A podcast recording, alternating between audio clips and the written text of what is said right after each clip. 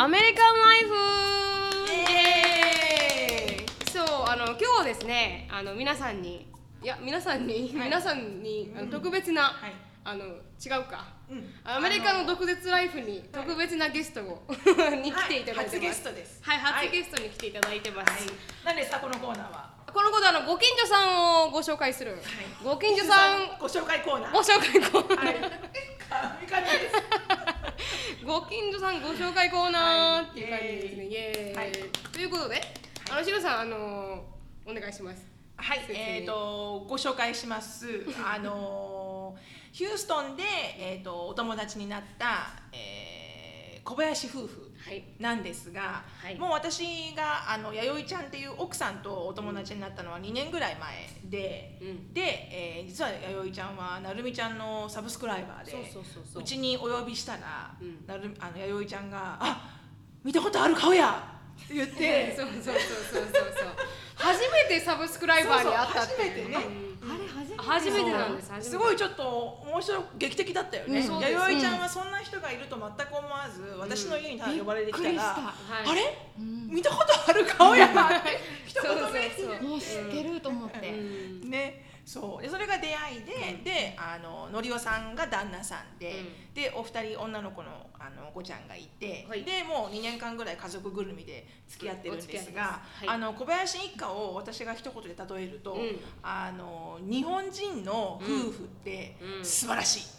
日本人の日本人の男性と結婚して、うん。小林夫婦みたいにうん。なりたいねっていつも思います、確かに確かに。素晴らしい。うん素晴らしい夫婦でござあいます。のしのさんが大ファンなんですもんね。私がね。私が大ファンで、はい、お呼びしました。そうそうそうえー今回も。しのさんで呼びたい言うから。そう、うんごめんね。全然そんなことじゃないやん。はるみちゃんそんなことないそんなことない。なんかごめんね。ほんまごめん。そんなことはない。そんなことはない。あゆみちゃんも相当ね、面倒見てもらあってるそうそうそうそうそうそうそうそうそう。あの友達少ないですから私。そうでしょ。お友達してもらってはいはい。なのであの小林夫婦にあの、はい。ぜひ来てもらいました。あの、はい。い、つもこのほらアメリカンライフってちょっとこうなるみちゃんと私はこう海外生活が多いうん。感じのパーソナリティでうん。話してるけど、うですね。林夫婦を呼んだのは完璧にあのそういったバックグラウンドがなくて来たっていうこっちに。そうですね。そういう人たちの観点も面白いと思ったので、うん。呼びました。ありがとうごあざいます。りがとうございます。よろしくお願いします。よろしくお願いします。よろしくお願いします。でさとくもうすぐあれに入りますかつぶやきに、ね。はい。じゃあつぶやきにどんどん入っていきたいと思いますが、はい。あのしのさん先にお願いします。そうですね。短くね。はい。あの、はい。私いつもあのはホリデーのデコレーションは、えーホリデーが終わった後にあるセールで買うのね。はい。だからハロウィンとかあのクリスマスとか、うんあのせそのそれそのクリスマスが終わった後、うん。のこ売り残ってるものが90%オフとかになるので,、うん。そうでその時にラッピングペーパーとか、うん。ライトとか、買っておいて。全部次の年のために買っておくんだけど、うん。なぜか今年はうん。衝動買いをしてしまって、うん。ハロウィンの表にインスタグラムであげましたけど、はいはい。ハロウィンのあのフロントヤードでこう、あの飾り付けるこの大きい怖いパンプキンとジャックを2つ買って100ドルぐらい、うん。正規の値段でうん。何をどう思ったかうん。払ってしまったんですよ。珍しい珍しい、珍しいんですけど。珍しい。でそうしたらあのそれが要はアウトサイド用なんだけど、あの知らなかったのが、うん。電気電源に入れるコンセントうん。は雨に濡れても対応できるように、うん。ぐるぐるこうこうテープで巻いておかないと、うん。お水が入ってショートするっていうのを知らなくて、だってアウトサイド用って書いてあるわけだから、アウトサイド用になんで作らんのじゃと、なんでコンセントだけインサイドに入れてなきゃいけないのって思うじゃん。そこがアメリカ、うん。でもそれをアンディに言わすとうん「アマチュア」知らんよそんなもん。でそそれでショートしちゃって。でハロウィンの1週間前にうん。パンプキンがうん。五輪中止しちゃそうそうそう膨らまなくなったワシュワシュワシュワそうそうそうあーパンプこれ誰が言ったんでしたっけ？ジェイコブでしたっけ？しのぶさんしのぶさんパンプキンが。お腹になってます。膨らんでない。膨らんでないって言って家に来てね、お亡くなりになってますって言われたね。そうそうそう。そんなことないですね。そうそうそうそんなわけない。まだいける。で外に行ったんですけどね。結局なくなってダましメでした。たはい、はい。で本当に全部が終わった後にアンディがねいきなりね、うん。あれ巻かないとダメだよとか言いながら。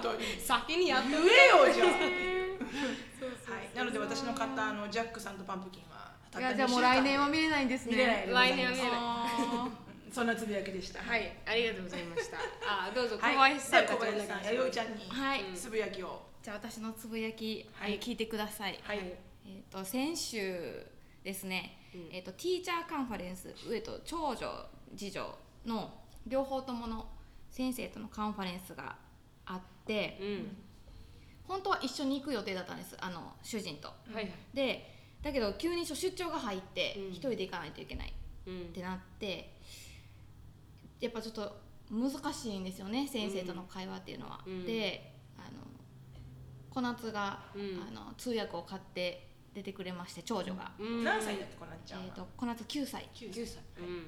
で、えー小夏のクラスに行ってで先生にうん。小夏が、えー、とちょっと通訳してくれますと。であのじゃあ先生も「あ分かった」って言って「うん。じゃあ小夏よろしくね」みたいな感じで、うん。で始まってで先生も小夏を通してこうじゃあ小夏ちゃんじゃあ先生あのお母さんにこう言ってみたいな感じで、うんでこの成績はこうよみたいな感じで説明が始まって、そしたら先生がまあ私の顔を見て、まあ、うんちょっと長めのうん説明をしたんですね。うん。であのでも私はまあまあ聞き取れてそれ、うん。その時はね。うん。でそして「イエス」みたいな感じで言ったら、この夏が「うん。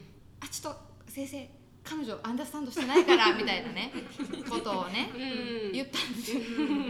で私思わず、日本語でうん「この夏それはわかる」って言って「それはわかったで」って。言ったらうんちょっとイラッとしたつぶやきなんこですけど。なちゃん的にはねとても優しくねそうはいはい。お母さんのためにね思ってやったんですそう守ったつもりやね先生とお母さんの間にね立てないかんと、そうね責任感のある子ですからね。ねうん。で頑張ったらお母さんにね突っ込まれたり。そね。そそれれははわかるって。言ったら「OK」って言ってました そうなんだ。そうだよね。だって弥生ちゃんあの英語のバックグラウンドがあるわけじゃないもんね、はい。全然英語はほん本当に全くできなかったんでね、こっちに来たんだもんね、だから先生との面談とか難しいよね。難しいですね。まだこなっちゃんがね9歳だったらできるかもしれないけど、ね。下の妹ちゃんは何歳だっけ？7歳です。7歳。7歳。来月8歳になります。うん。もうちょっと年いくと嘘つくかもしれんから。ねトランスレートで。先生。ああそうかそう先か生から結構言われてよく言ってるよのにみたいな。うん。よくやってるって言ってるって先生私私よくやってるって言ってるみたいな。そんなことができ先る生は結構あねーダメよって言ってる。このままだとまずいって言ってるのに。このままでいけそうやって。で弥生ちゃんがほらそうかって。そうか。よか。ったそうが良かったって言って。グーって言ってるでしょきっとそうそう。うん言ってると思う。もう全部あのレコーディングしてで持って帰ってきて。いやほんまそうしようかなと思ってんけどうん。横夏がしてくれるっていうしまあほなはいはい。お願いしようかなと思って頼むわって。ちいちゃんはそれありそうかもね。したなしたしたあの次女な。うん。絶対やる。スマートだから。うん。結構スマートだから。うん。すいません。うちのちょっとあの子供の話でしたけれども、わかりました。というつぶやきで。よく頑張ありがとうございました、本当に。でつぶやきはここまでにして、はい。でどんどんあのートピックというかそうですね。質問に、はい。この小林家の夫婦のめ二人に質問をしていきたいと思います、はい、今日ははい。そのだから、あの駐在員で来ていらっしゃるので、ヒューストンに、うん。で、まあ、駐在員の人たちの家族の事情みたはいはい。いなものを、うん。はい。お伺いしたいと思います。はい。はい。じゃあ最初の質問は私から。はい。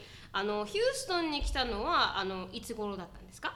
えっと2014年の1月にあのヒューストンに来ました。4年前。そうですね。だから今うん。5年目で、うん。えー来年の1月で満5年へえすごい、ねうん。あそっか。満5年っていうのは1回のビザが最長で5年間。そうですね。あそうなんですか。うん。だから L1 っていうビザがあって、でうん。それがまあ5年間有効で,、うん。でまあ、次の、えー滞在にはまたビザを切り替えないといけないっていうのが、うん。まあ、あって、うん。そういうので、えー今はまあ5年5年5年目。うん。うん。っていう感切り替えたらまた5年間なんですか？切り替えたらつい2年が有効になっあてでその次はあんまり聞かないけども多分ちょっと特殊なビザに切り替わるみたいなことは。なるほど。へえそうなんだ。じゃあ大概最初に来てる駐在員の人たちの期間っていうのはだから私は2年。って聞いたんだけれども、うん。結構5年ぐらいいる人が多い。3年三年で1回切り替わってで、うん。え5年えっとね3年で切り替わって5年になって、うん。えー最後最長 7, 7うん。357みたいな感じですね。へえなるほどね。あそうなんだ。初めて知った。うん。じゃあそのじゃあそののりおさんの今ヒューストンで駐在で働いていらっしゃるけどうん。あのなんかいつも敬語使わないからちょっと変な雰囲気だけど確かに。あのどんなお仕事をされていて、うん。で、えーどういう経緯でヒューストンまで来たのかっていうのをちょっとうん。キュッとこうまとめていただけるあーえっとねえーっとまあ、僕営業やってるんですけど、うん。あのーまあえっと、物を作って売る仕事をしてまして、うんえーお客さんはあー、まあ、日系企業であったりとか当然アメリカの企業も、えーいますけども、うん。えーっとまあゴルフコーストっていうこのテキサスの、えールイジアナとかのエリアのマネジメントをしててでその下には、えー販売店みたいな人たちがいて、うん。でその人たちが成績を上げられるように支援したりとか、うん。えー一緒のお客さんのとこ行ってプロポーズしたりとか、うん。まあ、仕様の打ち合わせをしたりとかっていうので、うん。えーまあうん15人ぐらいを、まあえーマネージあましてるみたいな。とめてるんだよね。そう。のりおさん、日本人一人なんだよね。そうですね。あ最近へ今最近日本にちょっと入ってきましたあけどそうなんですしばらくはずっと日本人一人でやってて。でまあ、またまたヒューストン来た理由もやっぱりあのシェールブームとかですごい、うんあの投資が活発やった時期に、うん。えーまたまたま会社が、まあ、買収した会社があって、うん。でそこに、えー赴任する形になった一人で？ね。そうですアメリねカのアメリカ人しかいないところにそうですね。一人でマネジメントしてこいのりよって言われたんだよね。そう。そんな感じですね。かっこよく言うとね。そんなにスムーズはいかない。そうなんだ。あ希望してきたんではあるんですあもんね。もちろん。希望はずっと出してて、うん。でそうですね。もともとあの海外に携わる仕事がしたくて、うん。で入社した当時はずっと東南アジアとか、うん。えー、と中中国とかね。国を専門にやってて、で結構その欧米にコンプレックスを持ってて、うん。あんまりそう僕がね、英語は喋れないから、うん。あの俺は中国語で勝負やということで、中国語は喋れたの？そうその中国語学科で専門が中国語だったんですよ。でまあ中国でのビジネスをやって、まあ、そこで結構ね営業のノウハウというかうん商売のうんからくりというか、そういうものをすごい教えてもらって中国にいた時に。中国にいた時に。あそこすごくそういうのがよく見える国なんで,、うん。でそれの経験が他の地域でも活かせるというのが見えてきて、うん。でまあ欧米担当とかになって、うん。でその後、まあ会社のあのそういう決断があったので、うんそこにまあ抜擢されたというような流れでだからまあ中国にも赴任は一回してまして、うん。えーそれが2年ぐらいいやいたんでしたっけ1年半ぐらいですあね一年半。合計で、うん。それがまあ3年入社して3年目か4年目ぐらい3年目かな、うん。すごいね。早い。早いよね。うん。でアメリカに来たのが入社して9年目。9年目。ううんん。ねそれでヒューストンが今だから住み始めて5年目そうです。ぐらい。そうです。で、ヒューストンに来た時には英語力はどれぐらいの英語力だったの？あのね僕結構ボディーランゲージが得意で。そうだろうね。わかるわ。そうですね。得意技寝技ね持ち込むタイプなんですけど。あのでもまああの良かったのはあの、まあそこにてあの赴任した場所があの、まあ、ピュアなアメリカンな会社だったので、うん。えーいろんな人人種がいることに対して、えー当然あの何もその不自然なことは何もなくって、うん。でということは、うん。日本人だからといって、うん。日本人として扱われることもないと、だからあなたが英語喋れないのは、うん。あのな全くエクスキューズにならないと。うん。てかもうあなたはアメリカ人のように活躍ができると、うん。そういう場がありますと、うん。いうような世界やったので、うん。えー正直その、まあ、どちらかというと子会社とかに赴任すると、うん。日本人のロールとアメリカ人のロールって明確に違うかわらあのうん。別に英語ができなくっても、うん。それぞれの専門職の仕事をしてたらうん。いいというような、まあ、現地側の温かい、うん。その緩い目も結構存在してるっていうのは事実なんだけども。も、えーたまたま行ったところがそういうところではなかったので、うん。えーこの環境が、うん。そのまあ、英語を喋らないといけない荒作業うだよね。んいうふうにまあ追い込んで、うん。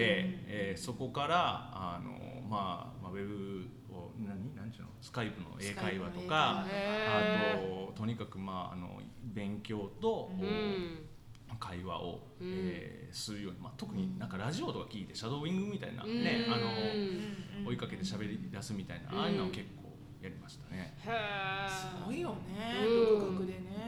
うん。一年ぐらいではやっと喋れるようになるんですかねそういう風にしてて。あー多分ね人によ結構ね多分喋るのが好きなタイプやったかうん。ら、社交性がね。そうそううん。あるだから友達をいっぱい作ったりとそかしてね。の辺の人からなんかいろんなものもらってきちゃう。も んそうコーヒー豆とかさ。そうそうそうそう。確かに。ほんまや。からもらってよく覚えてますね。コーヒー豆。うんいろんな人と友達になっちゃうもんねそうのりおさんね。すげえくれるんですよね、やっぱパーソナリティだよね。確かに。喋るようになるには。うん。さすがに影響力影響力じゃない。営業力がすごくあるもうあれですねうん。プラスですね。ううん。んそんな感じ。でもだってその仕事でいきなりね英語がそんなに日常会話もあんまりままならないうちにビジネスで来たわけでしょ？うん。そうですね、ねえだからどんだけ大変だったんだろうと思うんだけど、うん。そこはやっぱパーソナリティでこうカバーしたりとかなんかアメリカのこっちの会社の人にもすごくそれをカバーしてくれる人とかいい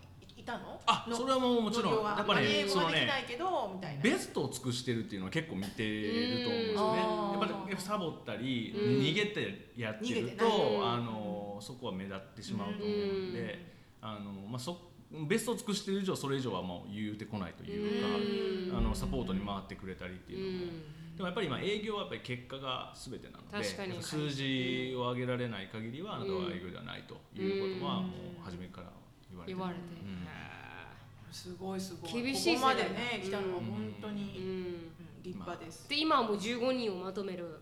そうですね、まあ、自分の直接の部下というか、うん。まあ、別会社とか販売会社が別にあるので、えー直接のそのレポーティングの関係ではないけども、うん。まあ、彼らが成績を上げられるように、うん。いろいろその工夫をして、えープランニングをしていくみたいな、多いへですね。ーすごいすごいね、うん。ちょっとあすみません。あの curious でちょっと質問したいことが一つあるんですけど、 curious？あ curious。curious。で、うん。 curious どうぞキュどうぞどうぞ。 curious いみたいなあの中国ではこう営業を学んだって言ったじゃないですか、何を学んで中国で？で日本アメリカと違うところって何ですか？中国の営業の仕方となんかこうビジネス日本よりもアメリカと中国似てる気がする。へえ、うん、あのねえーっとねえーっと中国って人とのつながりをすごく大事にする、えー文化が結構あって、うん。で中国ってあのとにかくまあどちらか結構背金主義的な部分もあって、みんなその幸せイコールお金持ちみたいな、がすごい頭に染みついてるからとにかくみんな成功したいというような、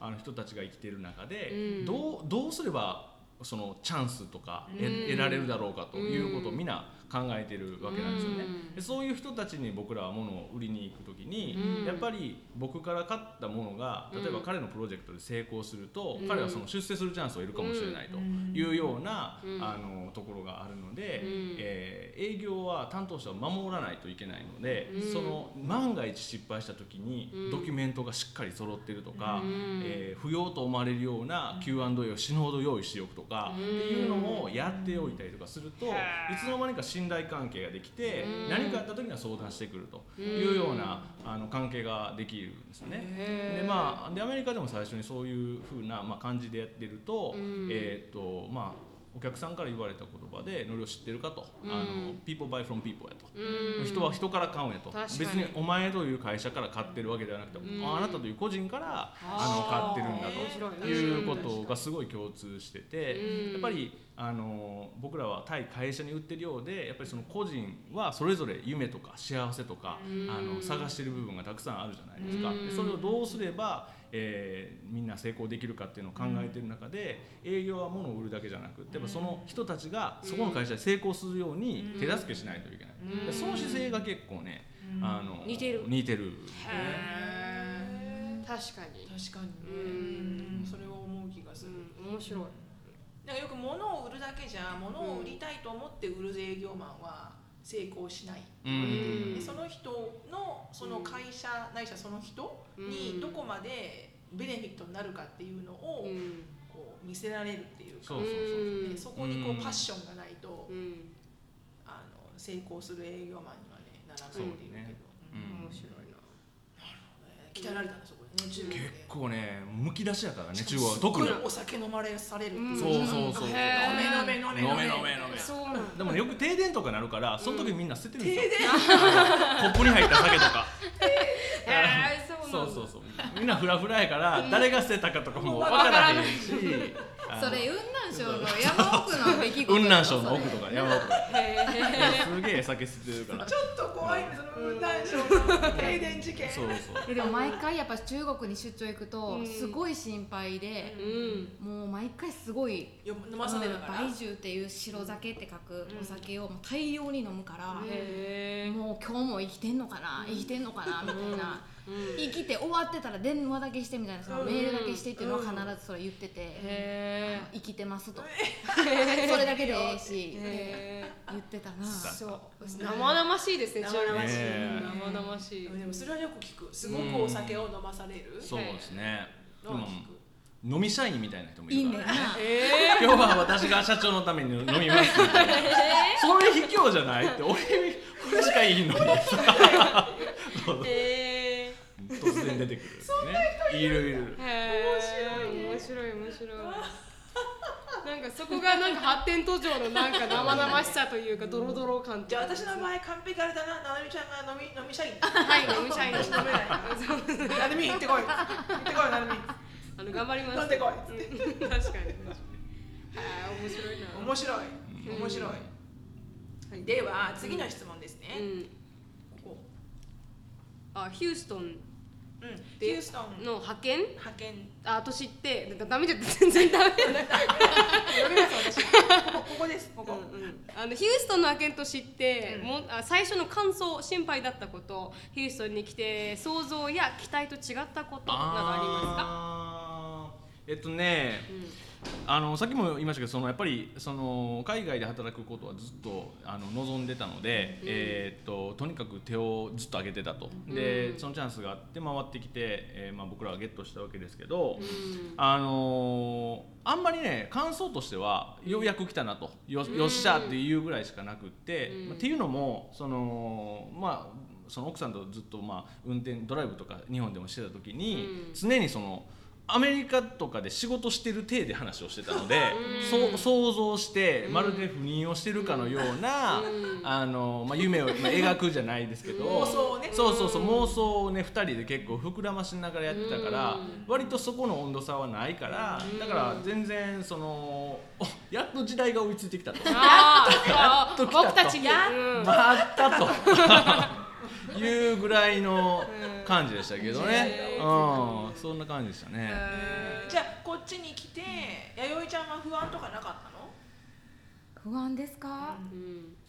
その当時だって子供が何歳？その当時？4年前だから。3歳。と4歳。あね小さい、だってなんかいろいろ思わなかった？あのこっちで子育てするにあたって大丈夫かないや私もう未知なことすぎて何が不安か分かんないっていう。来てみて、うわあみたいうんうん。なまずデイケアを探さないといけないとか、うん。でそれもあのどこがいいなんてわからないし、ねもうわからない。からうんもう片っ端から近所のデイケアうん。見学させてくれますみたいな、うん。こう行ってな、うん。ほんで雰囲気見たりして、うん病院とか病院はねあのスーパーの中にうん。クリニックが、うん。うん。もうだからあそこに行って、うん。あの予防接種とかはねうん。うちに行ったりとか、うん。知り合いはいなかったんですもんね。えっとね赴任してきた当初はうん。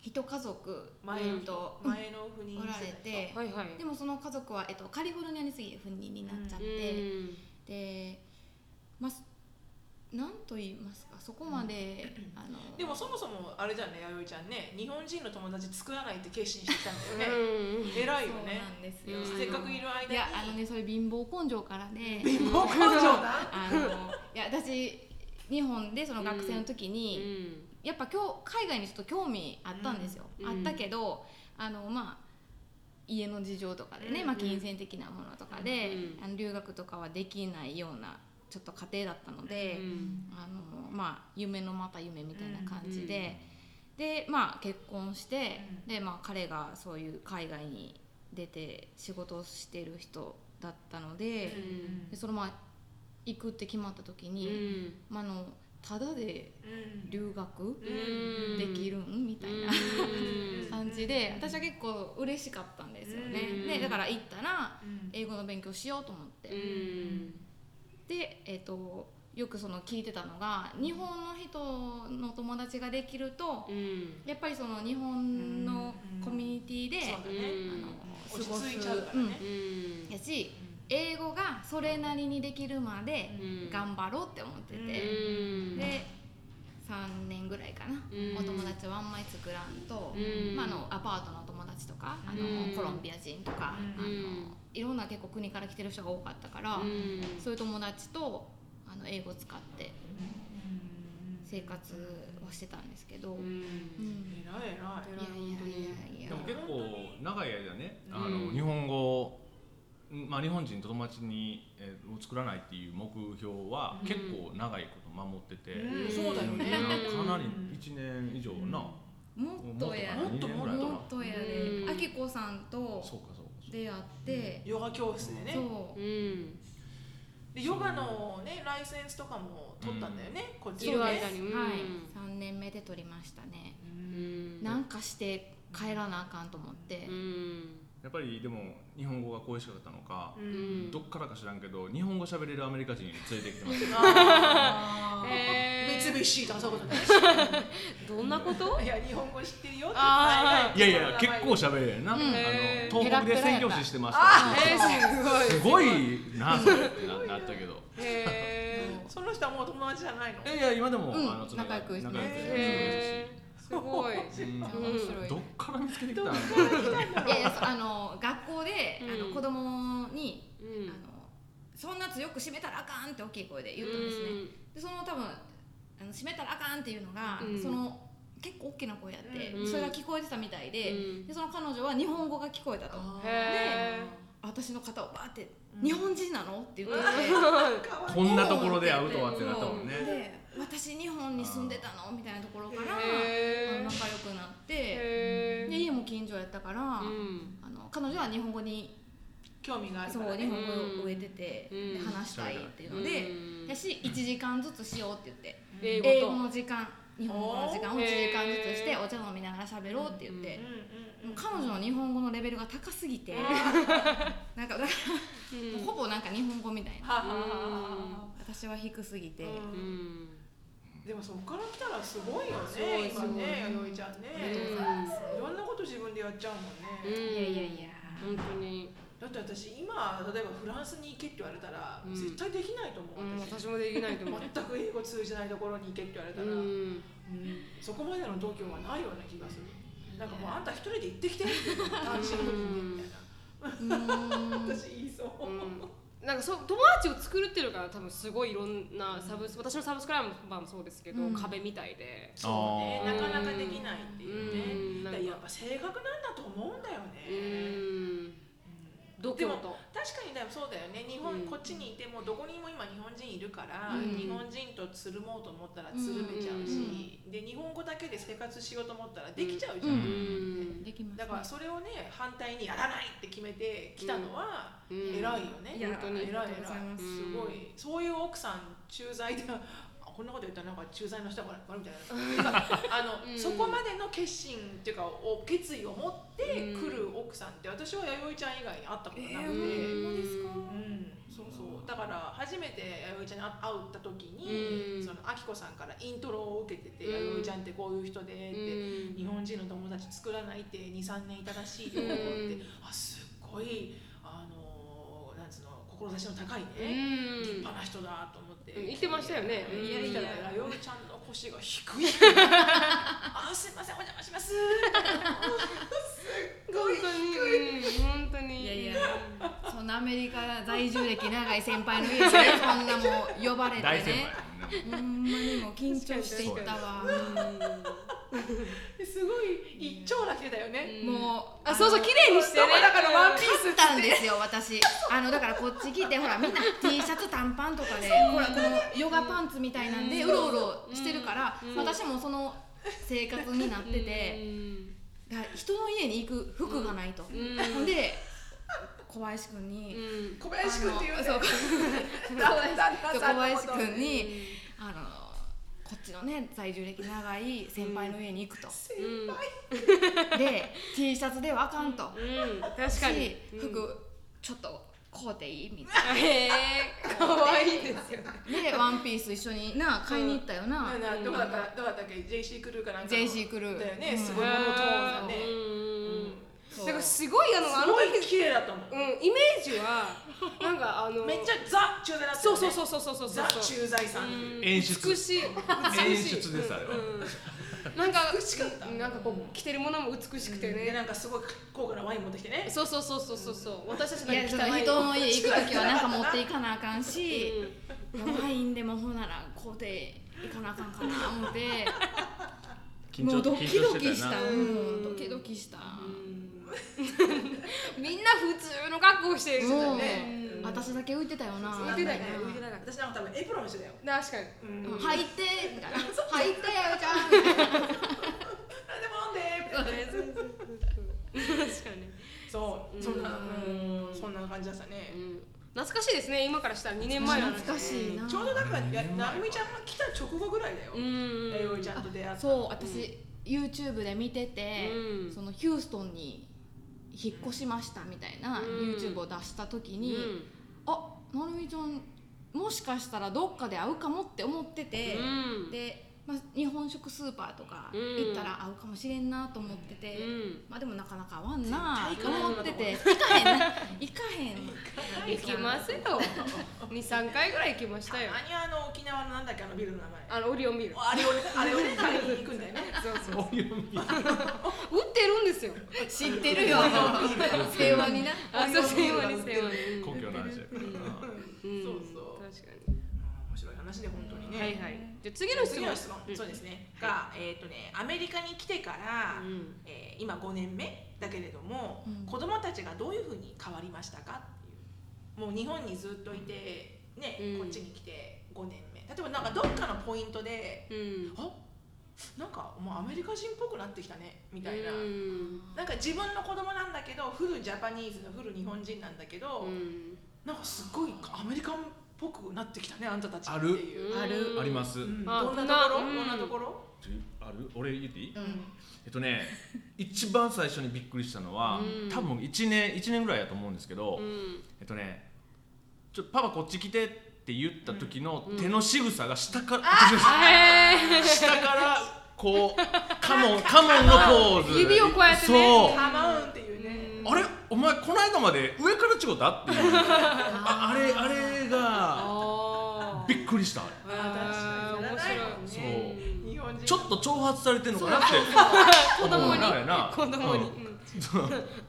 こっち来ておっと決闘かなってなるあれあれあるね。確かに。確かにあるね。うんうん。なんか他にある？なんかこう変わってきたなっていうかうん。こうアメリカにいるからこそこうなったのかなとかカフェテリアで、うん。あの全校の生徒が集められて、うん。えっとヒューストンのニュースキャスターの人かな、ウェザーニュースの人が来て、うんなんかそのちょっと講義みたいなのをしてくれる日があって、うん。でなんかそのそういうことがあるんですよみたいなお知らせは受けてて、うん。であのフェイスブックにその写真が何枚かこう載せられてて、うん。でちょっとじょ動画とかも載せられてて、うん。であのあ来はったんやこの人と思って、うん。で見ててそしたらうちの子が映ってて、うん。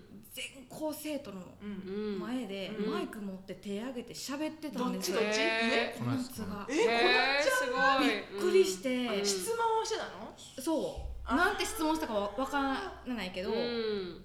この私やったら絶対せえへんのに、この子なんでこんなことすんやろうと思って。うん。えでなんなんでそんなあのなんか質問あったん？って聞いたら、うん。あったって言ってだから手挙げたって、そうだよね。あっても手は挙げへんけど、シンプルだよ聞きたいことがあったから聞いたっていう。うん。あのなんか確かに日本でやらないよ日ね。やらないな本人っぽくないなと思って。うん。聞きたいことがあったから聞いたってう。いう。んまず手上がらない子が多いもんねうん。日本はね聞きたいことがあっても。確かに。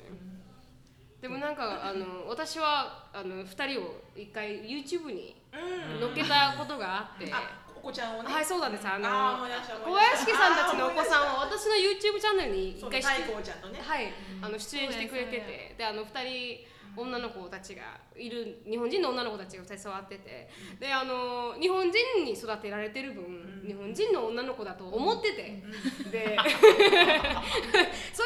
の中で思うじゃないですか。そそしたらその時にあっって思ったのがあのこなっちゃんにあの「ここに来て4年目なんだよね」って言って「ああそうです」って、でそしたらあの英語しあの喋れるようになったの？みたいな質問で「うん、I taught myself English」って言った時に あこのアティチュードは。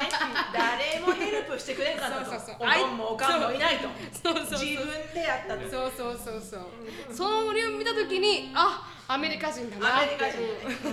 あの謙遜せえよと。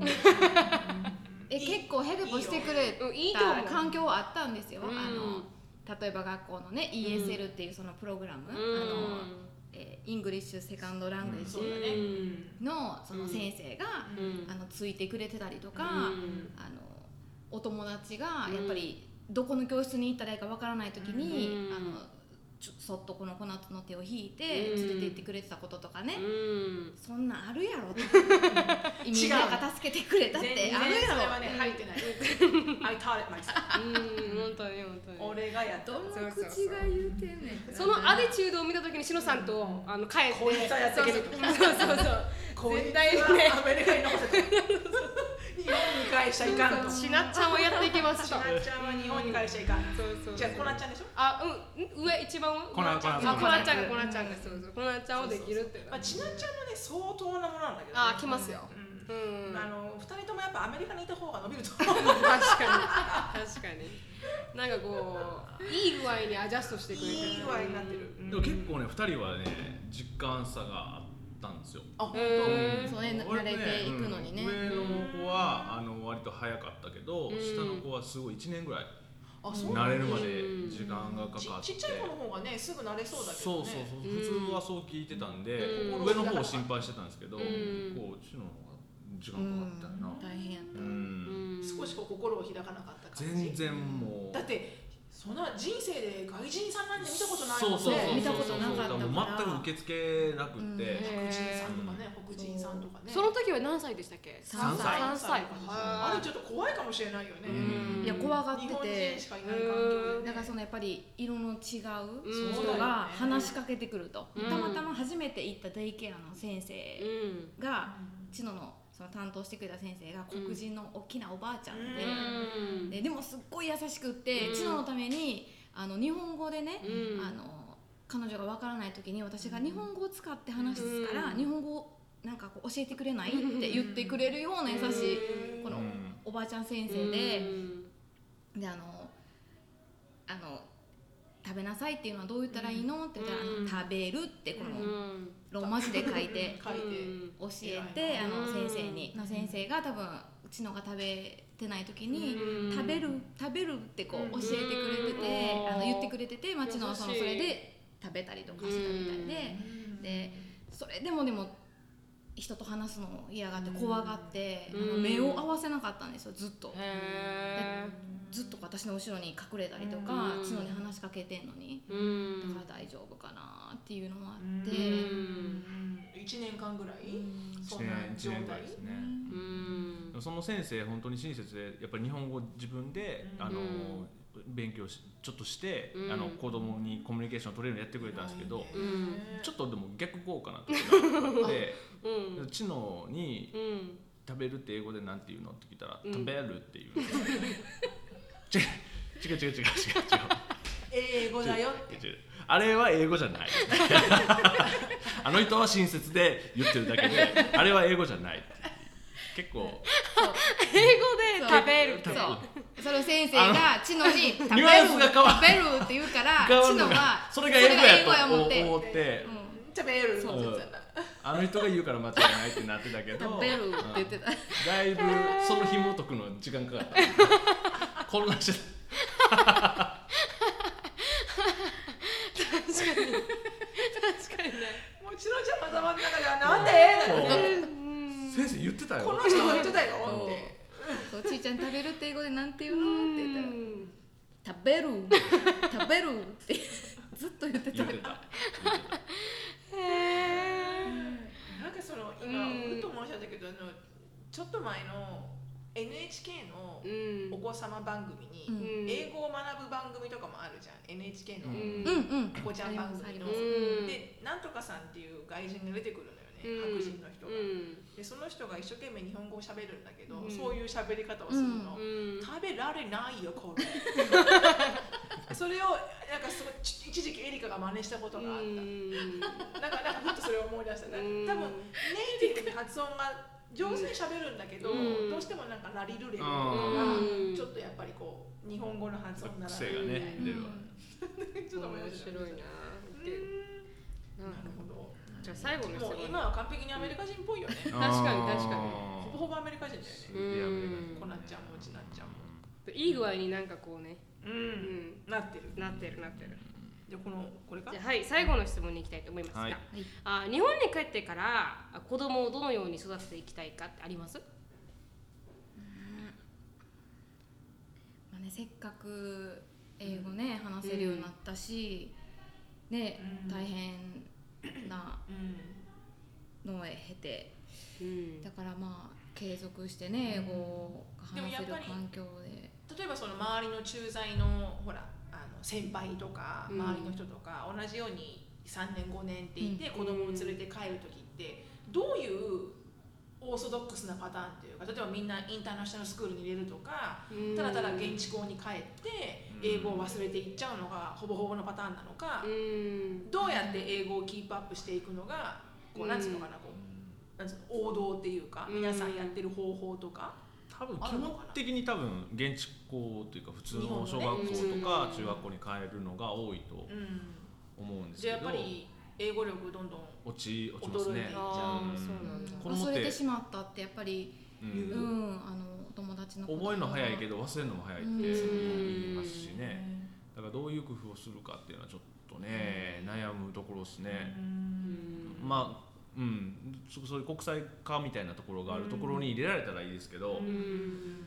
ちょっとまだ悩んでるんです。うん。あんまりやっぱ日本ではまだそういう英語でお勉強ができる普通の一般うんのほら大学とかはあるじゃない、うん。日本もねうん大学はあの帰国子女を受け入れてる、うん。大学の普通のうんなんつうのカリキュラムなんだけど、うん。この一部は全部教科を英語で教えますっていうのがあるの、大学はね、うん。でもやっぱ中学校高校とかはないよね、うん。そんなのね、うん。インターナショナルに入れない限りね。そうそうそうそうそううん。そうだよね、うんせっかくだからってすごいもったいないよねせっかくここそまで。うですよねあとまあでもそういう現地日本の普通の学校に行っても溶け込めないっていう問題が、うん、結構あってうん。でやっぱ後から私立に変えたとかうん。いう聞くね人もけ、うん結構います。うん。やっぱちょっとあれかな悪いケースではいじめとかにもあっちゃうのかな。そうですね。多分ね合わないんでしょうね。うん。だって例えばね昔の小学校の頃の僕が「ドラゴンボール」の話をしてもうん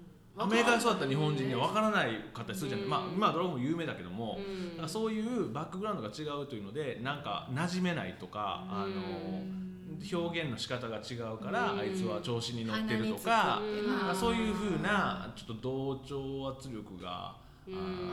あああって結構それに苦しむ子が多いっていうのは聞きますね。そこの目は潰してほしくないから、そうだよね。あそういう表現ができるところに行きたい行かせたいなとは思ってますけどね。知り合いがそうでしたね。父のあのあの知り合いが、あのティーネイジのえ時代に帰っちゃって、うん。で彼らがもうここであの中学生ぐらいまで育った後に日本に帰ってしまったから、もうすごいバックラッシュで、もうなんかもう帰りたいアメリカに帰りたいって言って、へー。なんかこう自分をこう日本だとこうこうなんか出せない、ううんんところが受け入れちゃって、うんでみんななんかこうさっき言ったみたいにアメリカ人みたいな。あのくなんかレッテルを貼っちゃってって言ってすごく苦労してたから、うん。でもティーネージイヤーに帰るのはすごく辛いのかなとは思いますけどね。かもしれないね、うんちょうどあの先週じゃなくてつい先日、お昼を食べた方が駐在の、うん。多分聞いてらっしゃるファンの方なんですけど、ん。リカさんあの、うん。がうん。12歳の男の子を連れてうん。ヒューストンに、あの来ていらっしゃって、うん。でその子がその今ななみちゃんが言ったのと全く反対、日本に帰りたい、うん。なんで俺はこんなに苦労しなきゃいけないんだと、うん。お父さんとお母さんの決断であってこれは僕の決断じゃないって言って、で今年の3月から来てまだ半年ぐらい、でもでも学校始まったのは8月からだから8、9 3ヶ月ぐらいか、うん。もう嫌で嫌で日本に帰りたいんだって、うん。でもお母さんとお父さんの観点としては今は辛いかもしれないけど、うん。ちょっと頑張ったら将来ね、うん。やっぱり英語が喋れた方がうん。視野が広がるから、うん。頑張れって言ってるんだけど、やっぱもうプリティーンとかさ、うん。ティーンネイジャーも自分があるから、うん。難しい。多分辛いよね、うん。プッシュするのはね、うん。すごくね、うん。だからすごいその、まあ、あのお友達のリカさんっていう子のその彼女もすごい悩んでらっしゃって、だ同じような環境にいる方多分アメリカにたくさんいると思うんだよね、うん。子供がちょうどそういう思春期になるかならないぐらいでこっちに来たけれども、うん。馴染めなくて、困ってるみたいな。もしくはそういう子たちってある意味日本のねおじいちゃんおばあちゃんの家とかに帰っても通学できたりするじゃん、うん。日本の学校は。そこまでのチョイスをした人もいるのか、うん。もしくはじゃあお母さんと一緒に帰って、旦那さんが単身赴任っていうふうになったのか、うん。もしくはもういるって決めてノーチョイスって言って、うん。乗り越えたのか、うん。なんかその辺の環境うんとかもなんかこうちょっと知りたい。うん。ので、うん。今聞いてるリスナーさんたちの中で同じような環境の方がいたら、うん。なんかぜひそういうところで子供とどういうふうにコミュニケーションしたとか、うん。何か経験談とかがあったらうん。メールください。なるみ式山で、そうですね。聞いてみたいですよね。うん。聞いてみたいね。やっぱ辛いと思うんだよね。そうだね今までいたところからね、うん。普通に私東広島から東京に来ただけでいじめにあったから、うん。小学校6年生で。だからそれを国越えていったら、うん。なんかどういう子ど心のねトラウマとかになるんだろうとか、うん。自分の意思で来たらいいんですけどね。自分の意思じゃないからこそ多分辛いんだろうなって思いますよね。でもみんな死ぬほどその機会が欲しい人なんてね。日本に何十万人っているのうにんで親としてはやっぱそう思うじゃん、うん。絶対良くなるから。頑張ろうってなるじゃん、うん。でも子供はそんな観点で見れないもんね、うん。だからなんかこううん。だから小林家はだから良かったね。子供がまだちっちゃくてね良かったですねね、うん。反対にどっちかっていうとこれから帰った後に帰った後のどういうふうに方がねそうですね。うん。もうちのちゃんなんか全然ねこうね入ってないもんね、あの自分の世界だもんね。枠に。ね。うん。ちのちゃんなんかもう私の世界っていうね、うん。ちのちゃんね、うん。うん、なんかおばちゃん話してるよ今みたいな。なんかねあの面白いエピソードありましたよね。あのちのちゃんが炸裂するエピソードが。私はあれしか覚えてななんいか田んぼの田じゃないけど。ああそうだあ街ああすごかったわ あれは。でもあの彼女をなくさないでほしい、うん。そうだね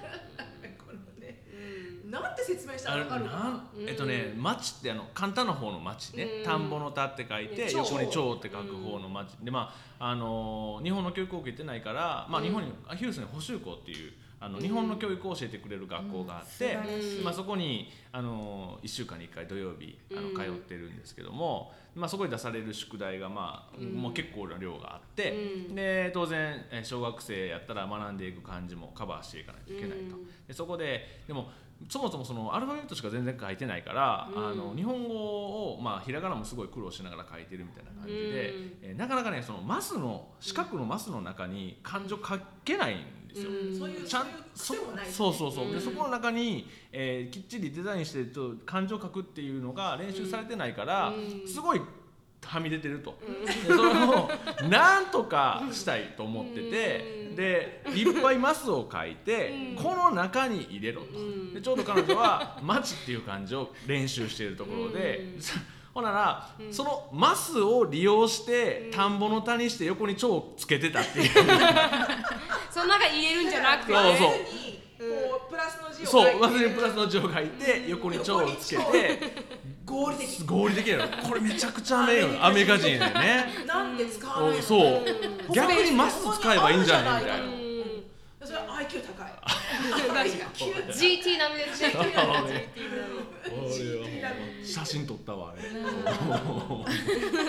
あのフェイスブックに載っけてもらいましょうか。そうだね。ん。それをねこうこういうことですよって。そうそうそう。そううちらのフェイスブックに。あの毒舌ライフの Facebook ですよ。載っけておきます。しのちゃんの街を。そうそうそう。あまりにもクレバーだったから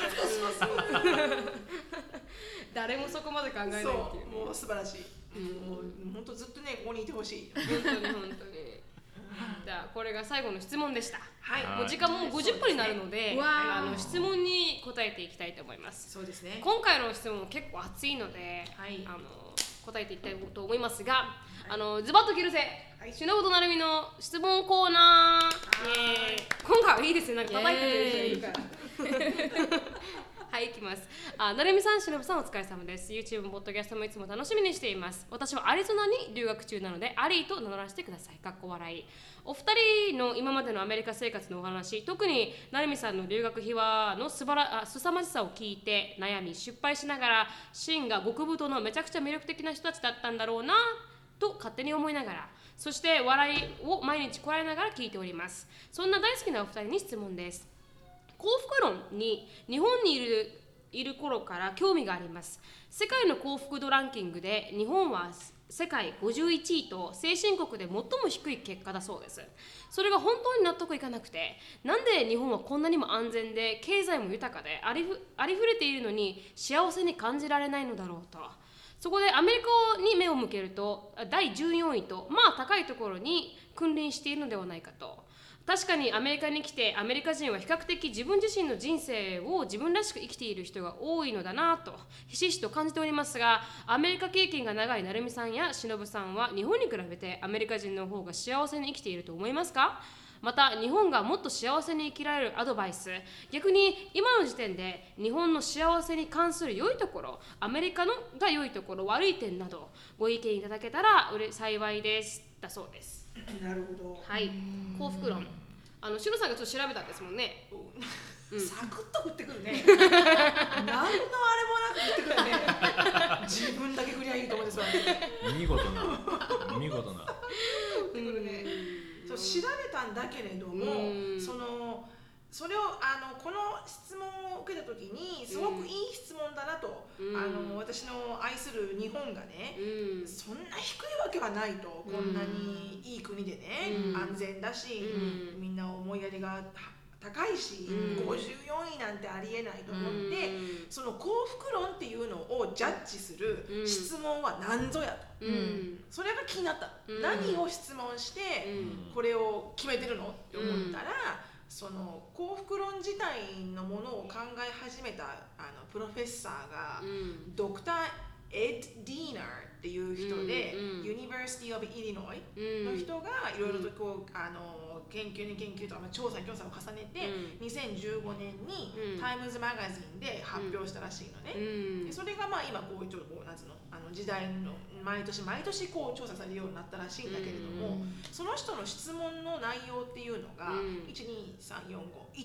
つしかなくて、うん。一つ目が、えー今の自分の人生は、うん。えー想像を描いたものとにああの自分はこうなるだろうなって想像したものとに近いうん。かどうか。うん。で2つ目が、うん。えー今の私の人生はエクセレントである。うん。で3番目が、自分の今の人生に満足している。うん。で4番目が今のところ大事なものは全て揃っている、うん。自分の人生の中うに。ん。で、えー最後の質問が、うん。もう一度やり直すとしたら、同じ人生を過ごす。うん。だから何も変えない、うん。っていう質問を、うん。あのたくさんの人に聞いて、うん。あのポイントをつけて、うん。各国の評価をしているらしいのね。うん。1から7スケールなんですよね。そうなの、うん。えー、と1番がだからその1から7スケールでその答えた回答によってその合計ポイントでうん。こうサティスファイドレートみたいなのを決めていくみうたいな、ん。らしいのね。ちなみに1位ってどこなんだ1位は、えーとね、フィンランドだったかな。2018年の世界幸福度報告書うん。は1位がフィンランド2位がノルウェーうん。3位がデンマーク。うん。でアメリカは18位。でうん。日本は54位。うん。で同じアメ、えー、とアジアの国だとうん。その、えー、57位、うん。3位下が韓国で、うん。中国が86うん。らしい、うん。面白いですね。これはなかなか難しい。うん。だけれどもうん。あの私はなんとなく思うのは確かにこのフィンランドノルウェーデンマークとかって本当に福利厚生がしっかりしてるから、うん。確かにこう皆さんね、うん。あ安心に安全にうん。暮らしてることができる国だと思うんだけれどうも、ん。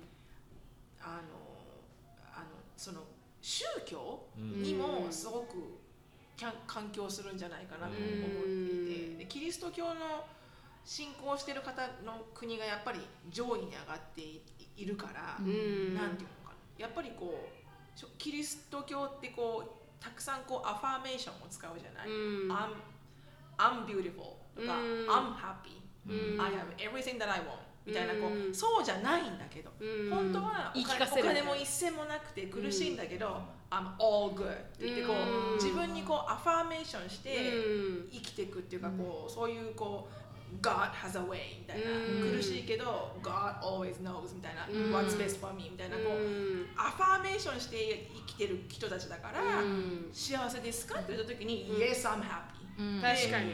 言うんじゃないかなって思う。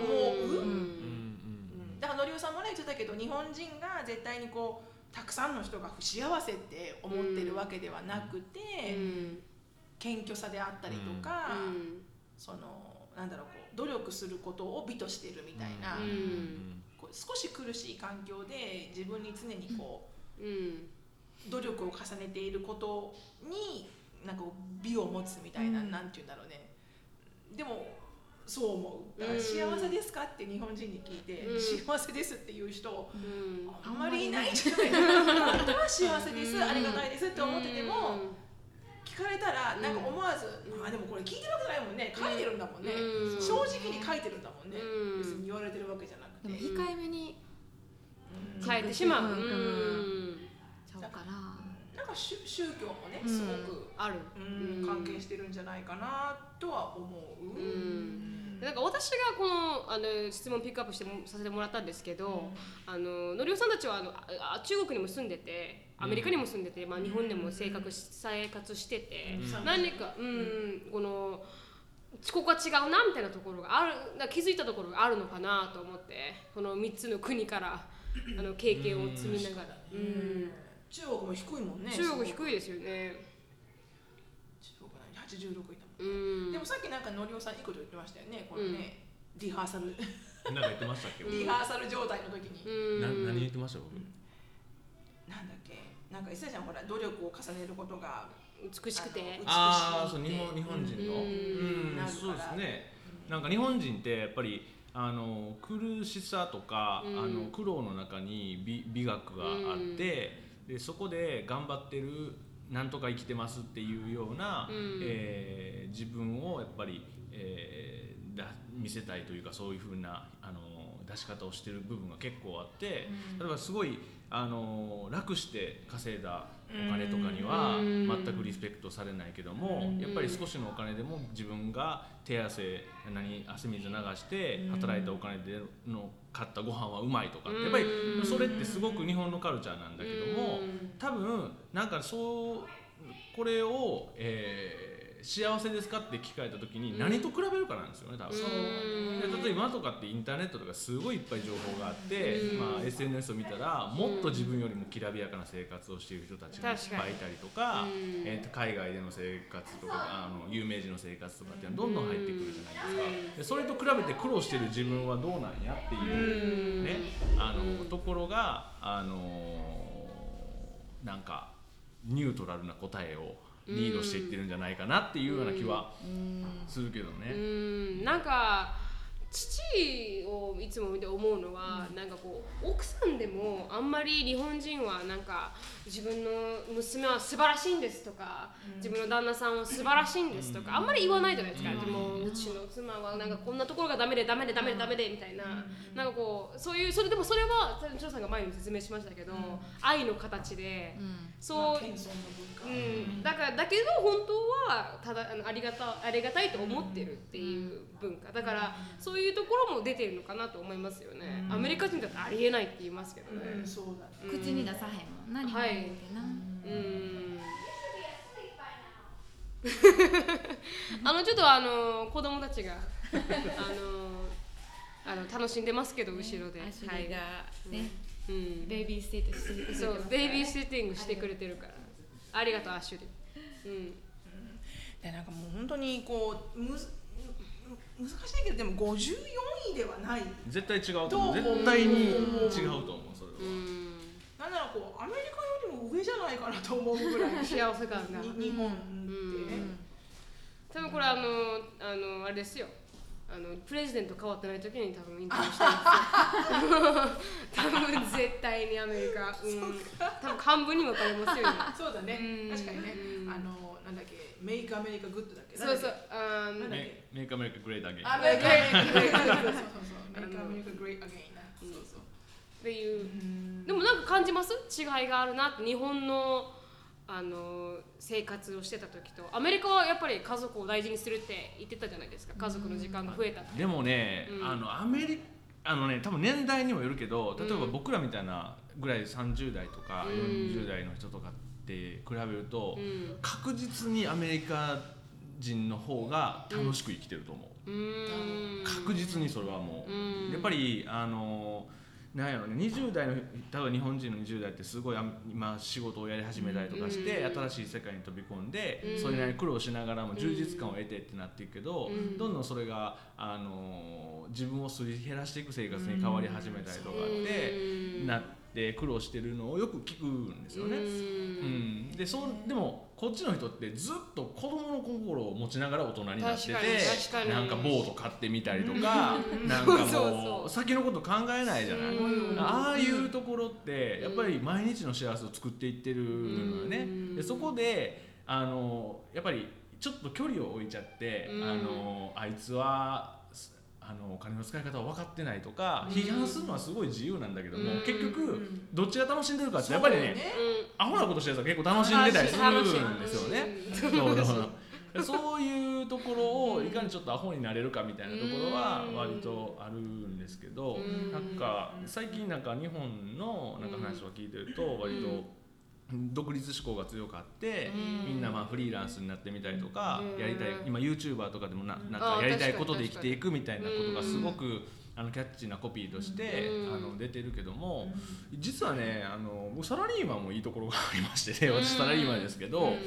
っぱりあの会社ってすごく個人では持てないその資本がいっぱいあって、うん。財産がある中で、それをどういうふうに運用してビジネスを作っていくかっていうのはうん。個人ではできないそのサイズでできてしまうのよね。うん。だからあの、まあ、海外出張で行ったりで自分のお金を使わずして外に出て、うん。えー会えない人と会ったりとかっていうふうなことができるから、あのどっちもいい面と悪い面があって、うん。やっぱりもう自分がいる場所をどんだけやりたいことが実現できる場所なのかっていう最適な場所を見つける方がすごく大事でそれがフリーランスであればフリーランスでやるべきだしうん。それがえー会社でのフィールドならば別にそれは会社でも構わないと思うんだよね。だそういうそのいい、えーやりたいことが実現できる場所がうまくフィットした人はうん多分すごい幸せだと思うって言えると思うしうんそういうところがねあの、うんまあ、他の皆様もうまくいけばいいなとはあの、うん。思う思うんですけどね。